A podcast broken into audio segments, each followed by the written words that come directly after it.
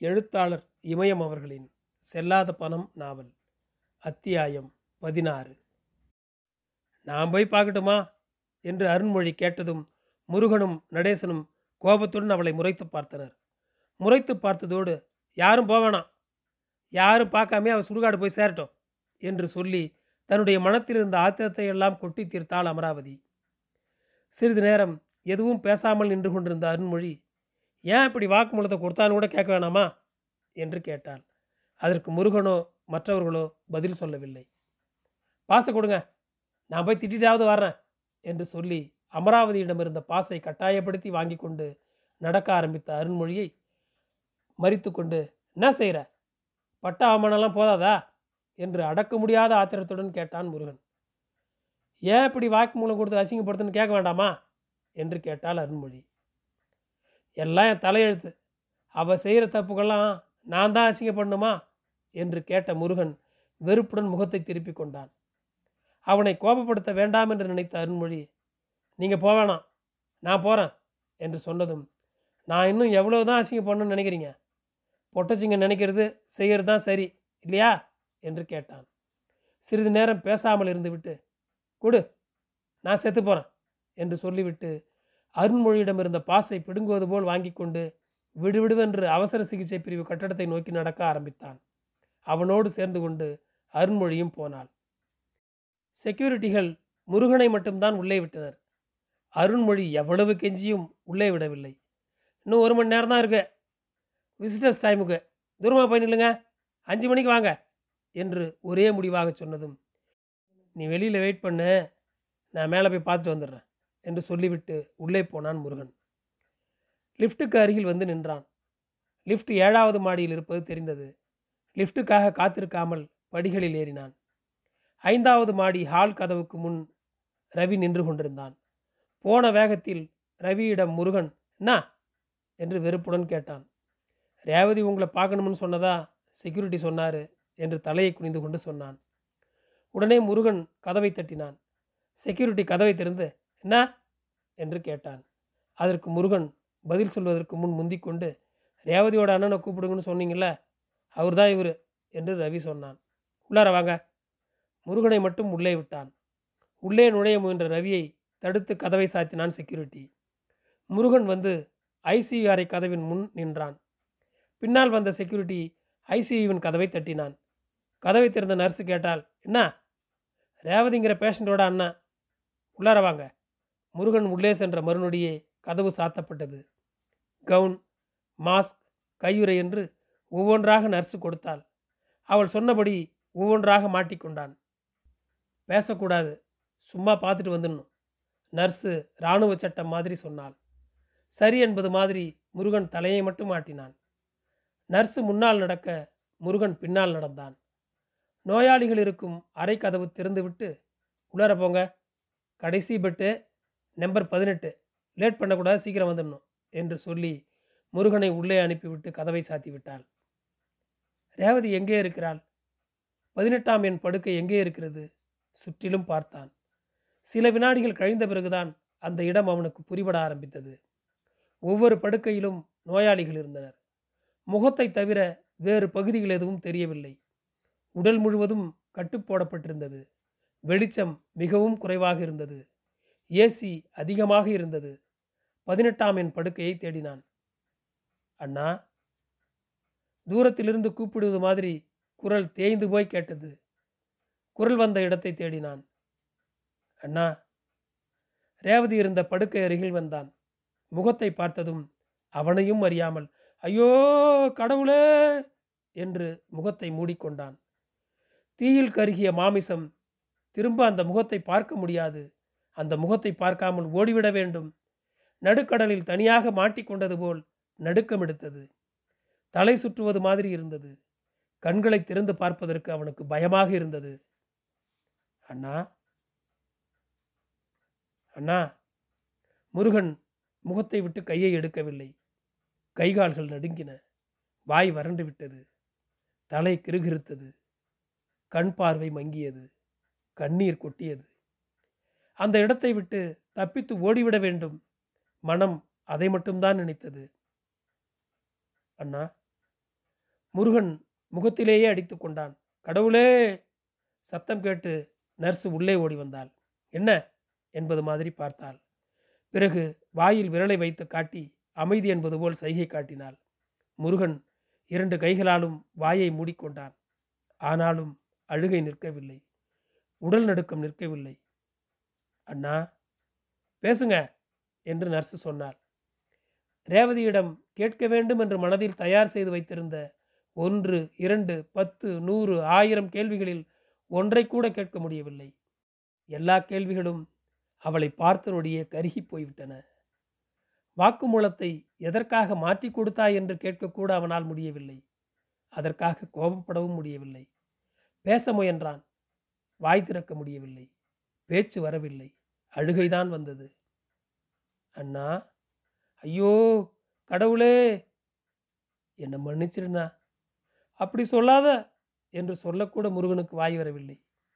ரேவதின்னு கூப்பிடுனா ஐயோ அம்மா கதறினான். ப்ளீஸ் சார் குவைட் நர்ஸு கடுமையாக சொன்னார். என் பேரை ஒரு தடவை சொல்லுங்கண்ணா. முருகனுக்கு வாய் திறக்கவில்லை. உதடுகள் ஒட்டி கொண்டன திறக்க முயன்றான். முடியவில்லை. கால்களை ஊன்றி நிற்க முடியவில்லை. ஐஸ் கட்டியின் மீது நின்று கொண்டிருப்பது போல் இருந்தது.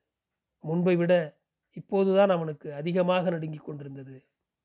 ரேவதியின் முகத்தை பார்க்க முடியவில்லை. கண்களை மூடிக்கொண்டான். என் மேல கோபமானா இல்லை இல்லை சத்தியமா இல்லை. என் கூடவே இருங்கண்ணா. இருக்கேன் உன் கூடவே இருக்கிறேன். எங்கேயும் போக மாட்டேன். டாக்டர்கிட்ட பேசியிருக்கேன். எத்தனை கோடி செலவானாலும் உன்னை வீட்டுக்கு அழைச்சிட்டு போவேன். விடமாட்டேன். செலவு செய்யாதண்ண. அழுவாதண்ண. நான் அழுவல. அண்ணே ரேவதின்னு கூப்பிடுண்ண. ஐயோ அம்மா முருகன் அழுகிற சத்தத்தை கேட்டு பக்கத்து படுக்கையில் நின்று கொண்டிருந்த நர்ஸு வெளியே போங்க. டைம் ஆயிடுச்சு. இன்ஃபெக்ஷன் ஆகிடும் என்று சொல்லி முறைத்தாள். சிஸ்டர் ரேவதி கூப்பிட்டாள். போதும் ரேவதி. நீ அதிகமாக பேசக்கூடாது. உடம்பு சரியானதும் பேசிக்கலாம். இப்போ பேசாம இரு. ப்ளீஸ் சிஸ்டர் ரேவதி கெஞ்சினாள். என் உசுரை விட்டு உன்னை காப்பாத்துறம்மா. என்ன மன்னிச்சிடுனா அதை சொல்லாத. என் உசுறு போயிடும். விரலை வாயில் வைத்து கடித்தான் முருகன். அப்படியும் அழுவதை அவனால் நிறுத்த முடியவில்லை. என் பேரை சொல்லுண்ணா. என்ன கேட்ட? என்ன கேட்ட? முருகன் திரும்ப திரும்ப கேட்டான். அண்ணா ஐயோ வெளியே போங்க சார். நாங்கள் மற்ற பேஷண்ட்களையும் பார்க்கணும். நர்ஸு முருகனுடைய கையை பிடித்து வெளியே இழுத்தாள். என்ன மன்னிச்சிடுங்கண்ணா. இங்கே இருங்கண்ணா. ரேவதியின் குரல் முருகனுடைய காதில் விழவே இல்லை. ஏசியின் குளிர்ந்த காற்று அவளுடைய குரலை விழுங்கிவிட்டது. கவுன் கையுறை மாஸ்க் என்று எல்லாவற்றையும் கழற்றி கொடுக்க முயன்றான் முருகன். அவனால் முடியவில்லை. நர்ஸு தானாகவே கழற்றி எடுத்துக்கொண்டாள் திடீரென்று நினைவுக்கு வந்த மாதிரி என் தங்கச்சி ரேவதின்னு கூப்பிடுன்னு சொன்னான் நான் அப்படி கூப்பிட மறந்துட்டேன். போய் ரேவதின்னு கூப்பிட்டு வந்துட்டுமா? என்று கெஞ்சினான். இல்லை சார். சத்தம் கேட்டால் மற்ற பேஷண்ட்டுக்கு அழ ஆரம்பிச்சிடுவாங்க முருகன் பேண்ட் பாக்கெட்டில் இருந்து கையை விட்டு ஒரு ஆயிரம் ரூபாய் நோட்டை எடுத்து கொடுத்தான். நர்ஸினுடைய முகம் மாறிவிட்டது. அலட்சியத்துடன் சொன்னார் அசிங்க சார். போங்க வெளியே. காலையிலேருந்து ரேவதி உங்களை பார்க்கணுன்னு அழுதால் தான் உங்களை உள்ளர விட்டேன். Please madam please madam. வெளியே போங்க சார்.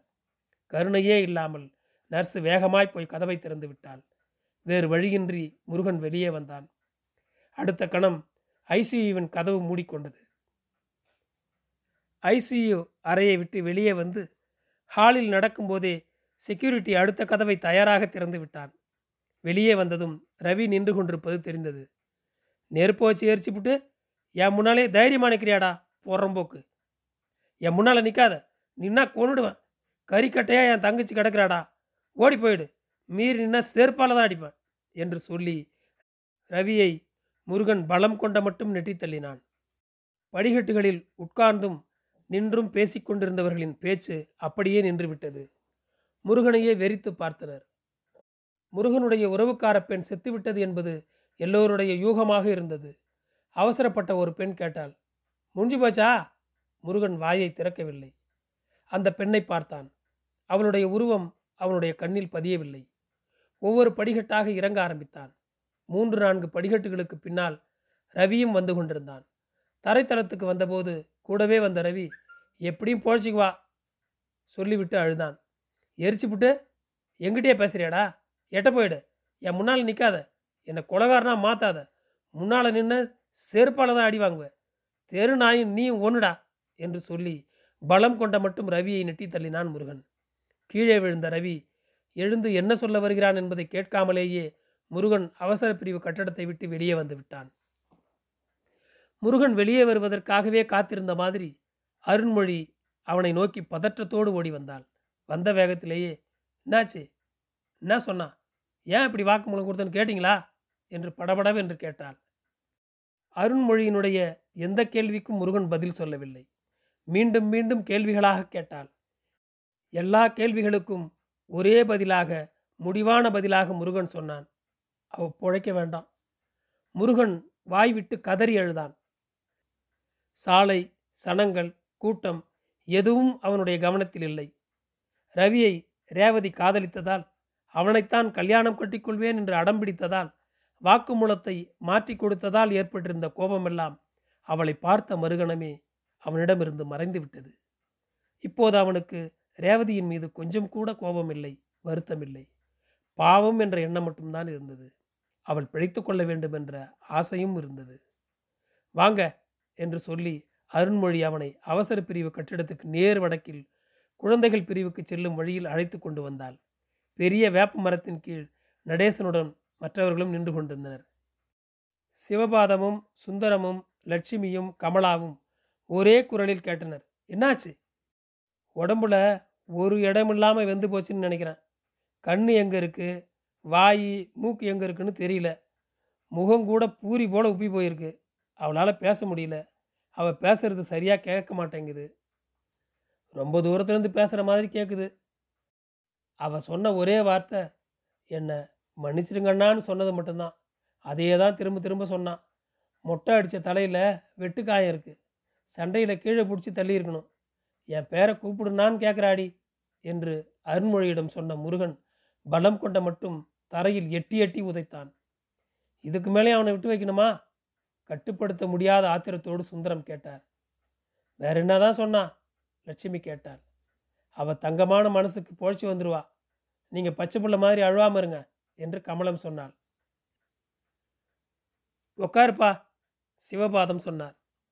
எங்கேயோ தெருவில் போகிற நாய் வந்து நம்ம குடும்பத்தை அழிச்சிட்டான். பக்கா ரவடி பையன்தான் அவன்.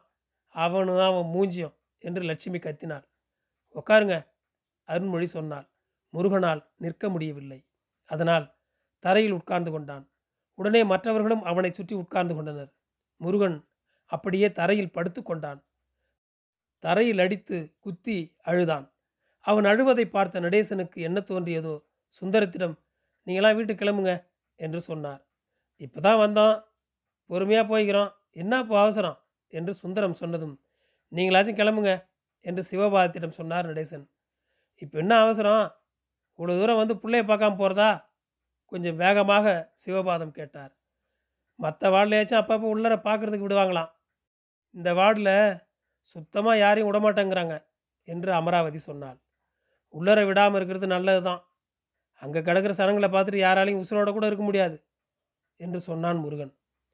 டீ காஃபி ஏதாச்சும் வாங்கி கொடு. அழைச்சிக்கிட்டு போ. அருண்மொழியிடம் நடேசன் சொன்னார். அதெல்லாம் ஒன்றும் வேண்டாம் சுந்தரம் சொன்னார். நானும் வர்றேன் வாங்க என்று நடேசன் எழுந்து நின்றதால் வேறு வழியின்றி மற்றவர்களும் எழுந்தனர். நடேசனுடைய பேச்சும் செய்கையும் புதிதாகவும் இருந்தது புதிராகவும் இருந்தது. தான் சொன்னதில் பிடிவாதமாக இருக்கிறாரே என்று ஆச்சரியமாகவும் இருந்தது.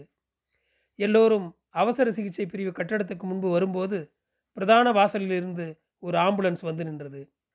ஆம்புலன்ஸை சுற்றி ஆறு ஏழு செக்யூரிட்டிகள் நின்று கொண்டனர். கையில் பிடித்திருந்த மைக்கில் ஒரு செக்யூரிட்டி தூரமாக போங்க வழியில் யாரும் நிற்கக்கூடாது கயிறு கட்டியிருக்கிற இடத்துக்குள்ளார யாரும் வரக்கூடாது. கூட்டம் சேராமல் கலைஞ்சு போங்க என்று ஓயாமல் கத்திக்கொண்டே இருந்தான். பிரதான வாசலிலிருந்து வந்து கொண்டிருந்தவர்களும் வெளியே போய்க் கொண்டிருந்தவர்களும் வேறு வேறு மருத்துவ பிரிவுகளுக்கு சென்று கொண்டிருந்தவர்களும் ஆங்காங்கே மரத்தின் கீழே உட்கார்ந்து பேசிக் கொண்டிருந்தவர்களும் ஆம்புலன்ஸை சுற்றி குழுமத் தொடங்கினார்கள். பெரும் கூட்டம் சில நொடிகளிலேயே சேர்ந்து விட்டது ஆம்புலன்ஸிலிருந்து ஆறு பேரை இறக்கினார்கள். இரண்டு ஆண்கள் நான்கு பெண்கள் ஒரு குழந்தை. எல்லோருமே முற்றிலுமாக வெந்து போயிருந்தார்கள். இறக்கிய வேகம் தெரியவில்லை. ஸ்ட்ரெச்சரில் வைத்த வேகம் தெரியவில்லை. உள்ளே ஸ்ட்ரெச்சரை தள்ளி கொண்டு போனதும் தெரியவில்லை. சிறு தடுமாற்றம் குழப்பமில்லை. ஆம்புலன்ஸ் கிளம்பியது. கூடியிருந்த கூட்டம் யாரும் சொல்லாமலேயே ஒதுங்கி வழிவிட்டது. அருண்மொழிக்கு அதிசயமாக இருந்தது. ஆம்புலன்ஸ் கூட்டத்தை விட்டு சென்றதும் மைக்கில் செக்யூரிட்டி கத்த ஆரம்பித்தான். கூட்டம் கலைஞ்சு போங்க. டிராஃபிக் ஆயிடுச்சு பாருங்க. காரு பைக்கு எல்லாம் மெதுவாக போங்க. கூட்டம் கலைஞ்சு போங்க. மைக்கிலிருந்து வந்த குரலுக்கு நூற்றுக்கணக்கானவர்கள் கட்டுப்பட்டு நடந்தார்கள். அடுத்த சில நொடிகளில் கூட்டத்துக்கு எப்படிதான் செய்து பரவியதோ செஞ்சி அருகில் கோயில் திருவிழாவில் தீமிதி நிகழ்ச்சியில் கூட்ட நெரிசலில் தவறி நெருப்பில் விழுந்து விட்டார்கள். இரண்டு பெண்கள் அந்த இடத்திலேயே இறந்து விட்டார்கள். லேசான காயம்பட்டவர்களை விழுப்புரம் மருத்துவமனையில் சேர்த்து விட்டார்கள். பலத்த காயமடைந்த கேசுகளை மட்டும் ஜிப்மருக்கு அனுப்பியிருக்கிறார்கள். மருத்துவமனையில் மைக்கில் அறிவித்து கூட்டத்தை கலைப்பார்கள் என்பது நம்ப முடியாததாக இருந்தது. ஐந்து பத்து நிமிஷத்துக்குள் பிரதான வாசல் பக்கம் ஒரு ஃபர்லாங் தூரத்துக்கு வண்டி வாகனங்கள் நின்றுவிட்டன. எதையும் நம்ப முடியாதவளாக முருகனிடம் அதிசயமா இருக்கு என்று சொன்னால் அருண்மொழி. நேற்று ராத்திரிலேருந்து பார்க்குறேன். பத்து நிமிஷத்துக்கு பத்து நிமிஷம் ஒரு வண்டி வருது. ராத்திரி பகல்னு இல்லை. பெரிய கம்பெனி மாதிரி இருக்கு என்று அமராவதி சொன்னார். நீங்கள் கிளம்புங்க என்று சுந்தரத்திடம் நடேசன் சொன்னார். போகலாம் என்று மெதுவாக சுந்தரம் சொன்னார். சரி வாங்க நான் வந்து பஸ் ஏற்றி விடுறேன் என்று சொல்லிவிட்டு நடேசன் பிரதான வாசலை நோக்கி முதலில் நடக்க ஆரம்பித்தார். நடேசன் ஏன் இப்படி நடந்து கொள்கிறார்? பிடிவாதமாக அனுப்புகிறார் என்று யோசித்தாலும் வேறு வழியின்றி மற்றவர்களும் அவர்களுக்கு பின்னால் நடக்க ஆரம்பித்தனர். இவ்வளவு தூரம் வந்து ரேவதியை பார்க்க முடியலையே என்று கமலம் ஆதங்கப்பட்டாள். செலவுக்கு பணம் இருக்கா? என்று சுந்தரம் கேட்டார். பணத்துக்கு இங்கே வேலை இல்லை முருகன் சொன்னான். நீ வர்றியா? இங்கேயே இருக்கியா? சிவபாதம் லட்சுமியிடம் கேட்டார். நான் வரல. நீங்கள் மட்டும் போங்க என்று லட்சுமி சொன்னார். ஏதாச்சும் சாப்பிட்றீங்களா? என்று நடேசன் கேட்டார். வேண்டாம் என்று சொன்ன சுந்தரம் அந்த நாயை சும்மா விட்டது பெரிய தப்பு. ஏதாச்சும் வழி இருந்தா அவனை உள்ளார பிடிச்சி போடுங்க. எனக்கு தெரிஞ்ச வக்கீல் இருக்காரு. கேஸ் அவர் பார்த்துக்குவார் என்று சொன்னார்.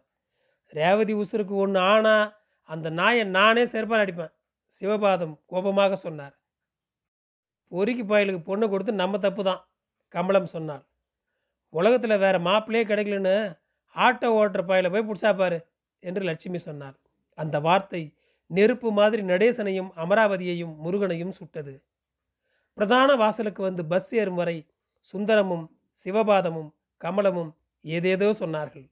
ஏதேதோ கேட்டார்கள். எதற்கும் நடேசன் வாயை திறக்கவில்லை. பேசாமல் இருந்தார். முருகனும் பேசவில்லை. நன்றி.